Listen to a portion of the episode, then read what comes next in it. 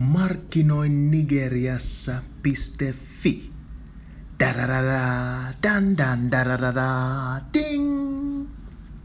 Mun nimi on tosiaan Olu Rahemi ja ensimmäistä kertaa audiomuodossa Markkinoin Nigeriassa.fi blogissa. Ja kuten huomasitte, niin äänitehosteisiin ei ole varaa, joten joutui hoitamaan homman suulla. öö, tosiaan niin teen kaiken näköistä kivaa elämässäni ja välillä vähän vähemmän kivaa, mutta työn puolesta niin vedän Suomen Länsi-Afrikan vientikeskusta Nigeriasta käsin. Ja olen nyt tosiaan viime aikoina uhonnut, että jatkan tunnollisesti tämän markkinoin nigeriassa.fi blogini kirjoittamista, mutta tästä uhosta huolimatta niin se kirjoittaminen ei aina silti ole kovinkaan helppoa. No kun minussa on tällaista vanhan koulun myyntimiehen vikaa ja tykkään aika lailla omasta äänestäni, niin mikä siinä, jos kokeillaan vähän tässä muodossa, että miltä tämä tiedon tuottaminen tuntuu ja maistuu. Siis tarkoitus olisi vähän purnata tai siis keskustella viikon bisnestapahtumista täällä Nigeriassa ja kaikesta muusta, mitä mieleen tulee. Eli yritän pitää homman aika asiallisena ja jos välillä lipsahtaa, niin pyydän jo nyt anteeksi. Aion tässä jaksossa puhua kahdesta eri asiasta. Eli ensimmäisenä ison operaattorin Etisalatin ongelmista Nigeriassa ja siitä, mitä voisimme tästä oppia. Ja toisena Nigerian presidentin edesottamuksista, mikä on minun mielestä aika tyypillistä nigerialaisessa yhteiskunnassa. No jos miettii Nigeria yleensä, niin siis nyt taas menee aika kivasti, eli laman kova koura on taittunut. Ja tota, ollaan taas kasvun tiellä. Hinnat vähän tasottuneet, inflaatiopaine on laskenut, osakekurssit pomppivat, pomppivat ylöspäin. Ja tota, ihmisillä on taas uskoa tulevaisuuteen, vaikka kyllä sitä tuntuu ennenkin olleen. Tota, muslimien ramadan, eli tämä paastokausi päättyy juuri, joka on muslimeille vähän kuin sama kuin suomalaisille heinäkuu. Eli bisnesmielessä niin ei paljoa tapahdu. Ehkä se suurin ero saattaa tosiaan olla tämä alkoholisoitumisen riski, joka Suomessa kasvaa potenssein heinäkuun aikana, kun taas ää, muslimeilla ainakin Nigeriassa, niin, niin, niin tota, he pysyvät aika lailla alkoholista erossa. Mutta kyllä täälläkin huomaa, että heti kun Ramadan loppui, niin muslimit virtaavat takaisin baareihin ja juovat senkin edestä, että saadaan varmasti nollattua tilanne. Eli vähän niin kuin tipaton tammikuu, helmikuussa sitten laitetaan puntit järjestykseen, mutta ei se niin vakavaa ole. Tosiaan iso uutinen täällä viime aikoina on ollut nämä etisalatin vaikeudet. Eli etisalat, iso operaattori Nigeriassa, taitaa olla Arabiemiraattien tai siellä sijaitsevan tämmöisen tota, firman omistuksessa ja ylinohto istuu Dubaissa, jos oikein muistan. Etisalatilla on noin 20 prosenttia markkinoista, mikä on ihan hyvin, varsinkin yli 100 miljoonan liittymän maassa, eli yli 20 miljoonaa aktiivista liittymää. Huikeita lukuja, huikeita lukuja. Ja tosiaan niillä on aika lailla tällainen ongelma, eli 1,2 miljardin dollarin ongelma, eli ollaan paikallisille pankeille velkaa dollareissa, ja kun laina otettiin pääsääntöisesti ennen valuutan devalvointia, jolloin yksi dollari oli 170 nairaa, ja nyt kun yksi dollari on 300 nairaa, niin se pikkasen sattuu. Ei, ei tarvi olla mikään Einstein, että tietää, että saattaa olla ongelmia, kun varsinkin kun rahoja tieraan nairoissa ja yrittää maksaa dollareita takaisin.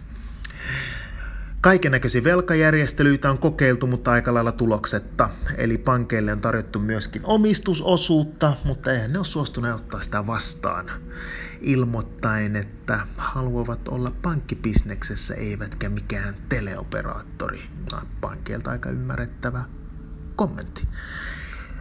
Mulla itsellä on Etisalatin liittymä täällä käytössä ja se on ollut kohtalaisen hyvä. Varsinkin datapaketit tuntuu olevan suhteessa edullisia muihin kilpailijoihin ja mä joskus istuin myöskin tämän operaattorin sijoittajille tekemässä esittelyssä. Eihän mulla ollut oikein kutsuttu paikalle, koska siis en opi, o, omista, enkä välttämättä aiokkaan omistaa tämän Etisalatin osakkeita, mutta päädyin kuitenkin jotenkin paikalle sinne ja vaikka mikään sijoitusnero en olekaan, niin mietin kyllä silloinkin, että miten tämän yrityksen kassa kestää noin nopeata kasvutavoitetta, varsinkin kun suurin osa rahoituksesta oli puhdasta lainaa noin 14-15 prosentin korolla.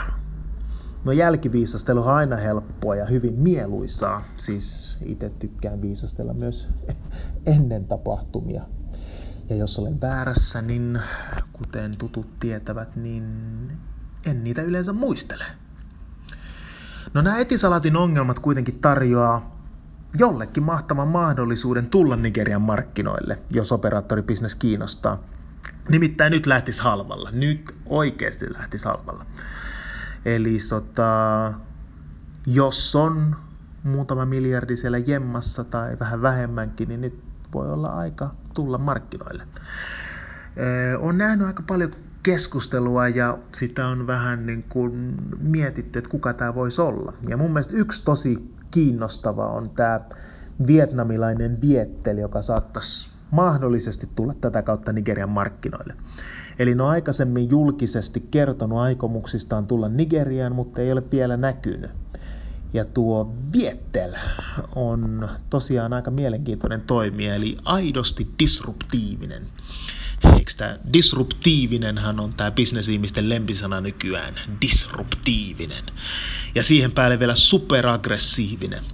Eli äh, polkee hintoja, tulee tehokkaammilla ratkaisuilla, toimintamalleilla kentälle. Ja tota, ne taitaa tällä hetkellä olla neljäs Afrikan maassa.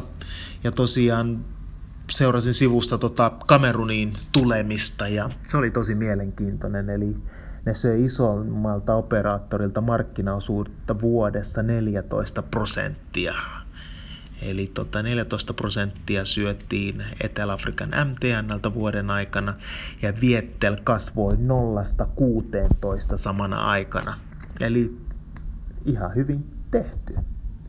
Eli tota, jos se bisnes kiinnostaa, niin nyt voi olla aika tulla. No tosiaan se toinen uutinen sitten on nämä presidentin odosottamukset, edesottamukset. Tota, eli eli tota, presidenttihän nyt on ollut virastaan poissa yli 50 päivää. Ja hän on äh, tällä hetkellä Lontoossa hoidossa. Öö, missä hoidossa, niin sitä ei oikein kukaan tiedä, mutta aika moni epäilee syöpää. Mutta siis voisi kuvitella, että olisi ihan kiva, että jos kansalaisillekin kerrottaisiin. Mutta täytyy rehellisyyden nimessä kyllä, kyllä tota, sanoa, että kansalaisia kiinnostaa, mutta ei sitten taas hirveästi kiinnosta. Eli tämän uuden presidentin myötähän lama tuli maahan ja se on aika lailla yhdistetty tähän Buhariin tämä, tämä lama. Ja varapresidentti on tehnyt ihan hyvää, hyvää tota jälkeä ja tuntuu olevan niin kuin ainakin edustavansa ihan hyvin maata erinäisissä tilanteissa, jolloin ei Nigerialla se hirveästi ikävää ja monet sanoivat, että kun pysyisikin siellä Lontoossa. Tietenkin kun se presidentin jetti lentokone on parkkeerattu siellä Lontoon kentällä, niin se tietenkin syö ihan kivasti sitä, sitä mitä ne siellä maksaakaan, sitä parkkipaikkaa parkkipaikka tai lentopaikka paikka maksua, niin siitä ihmiset purnaa, että tota, kyllä niitä satoja tuhansia dollareita voisi käyttää vähän muuallekin, varsinkin kun lamasta tullaan ulos. No, mielenkiintoista aika tyypillistä nigerilaisille, eli pidetään kansa pikkasen pimennossa sitä, mitä ää, valtaa pitävä johto tekee. Ei mitään uutta. Tota, no, mun mielestä siinä oli nämä kaksi asiaa tällä kertaa, mistä halusin jutella. Ja jos tulee tosiaan aiheita tai ideoita tai ajatuksia mieleen, niin olkaa yhteydessä, laittakaa viestiä markkinoinigeriassa.fi. Sieltä löytyy lomakkeet, mitä voi käyttää ja jos ei muuta, niin laittakaa sähköpostia. Ja mun mielestä oli aika asiallinen tällä kertaa. Eli tota, ollaan yhteyksissä, mukavaa viikkoa sinne, palataan asiaan. Moro!